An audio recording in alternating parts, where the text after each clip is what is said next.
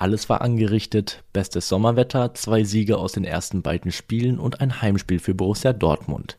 Am Ende jubelten die Fans von Werder Bremen am Samstagnachmittag dank einer wahnsinnigen Schlussphase.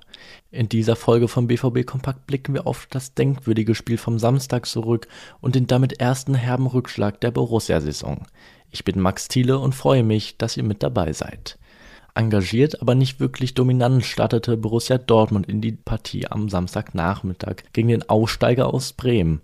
Während die Gäste im Signal Iduna Park aber nichts aus ihrem Chancenplus machten, sorgte Julian Brandt für die überraschende Führung in der Nachspielzeit der ersten Halbzeit.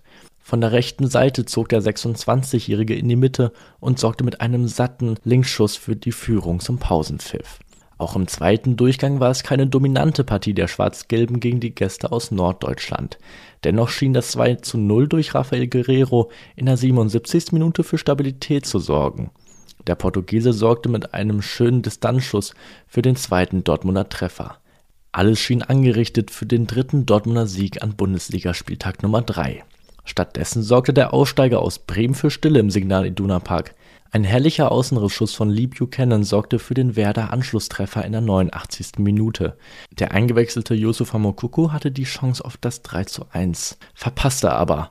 Stattdessen traf Niklas Schmidt nach einer Flanke vom ehemaligen Borussia-Juwel Amos Pieper zum Ausgleich in der dritten Minute der Nachspielzeit. Der BVB warf im Anschluss alles nach vorne, doch statt des Siegtreffers gab es noch die überraschende Niederlage Oliver Burke sorgte in der 95. Minute für das dritte Joker-Tor der Bremer und für sehr lange Gesichter in Dortmund.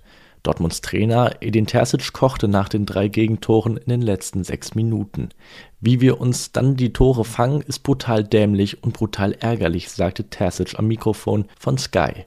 Doppelt bitter, Daniel Mahlen und Karim Adeyemi fehlten Borussia Dortmund verletzt.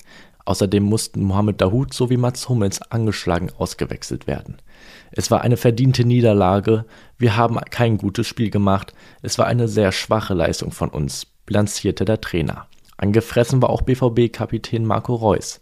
Wir hatten keine Kontrolle über das Spiel, es war zu wild, wir haben heute nicht gut gespielt. Statt der Tabellenspitze für Borussia Dortmund war es ein verdienter Dämpfer am dritten Spieltag der Saison. So viel zur Blamagenleistung der Bundesliga-Profis. Doch auch für die zweite Mannschaft der Borussia lief der Samstag nicht wie erhofft. Bei Waldhof Mannheim gab es eine 1:2 Niederlage.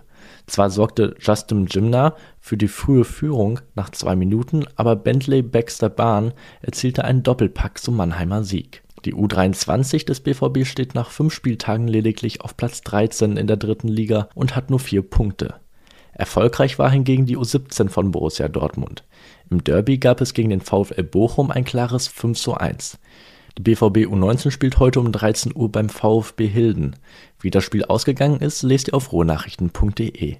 Dort findet ihr alle wichtigen schwarz-gelben Informationen und werft ruhig mal einen Blick auf unser Plus-Abo, das kann definitiv nicht schaden.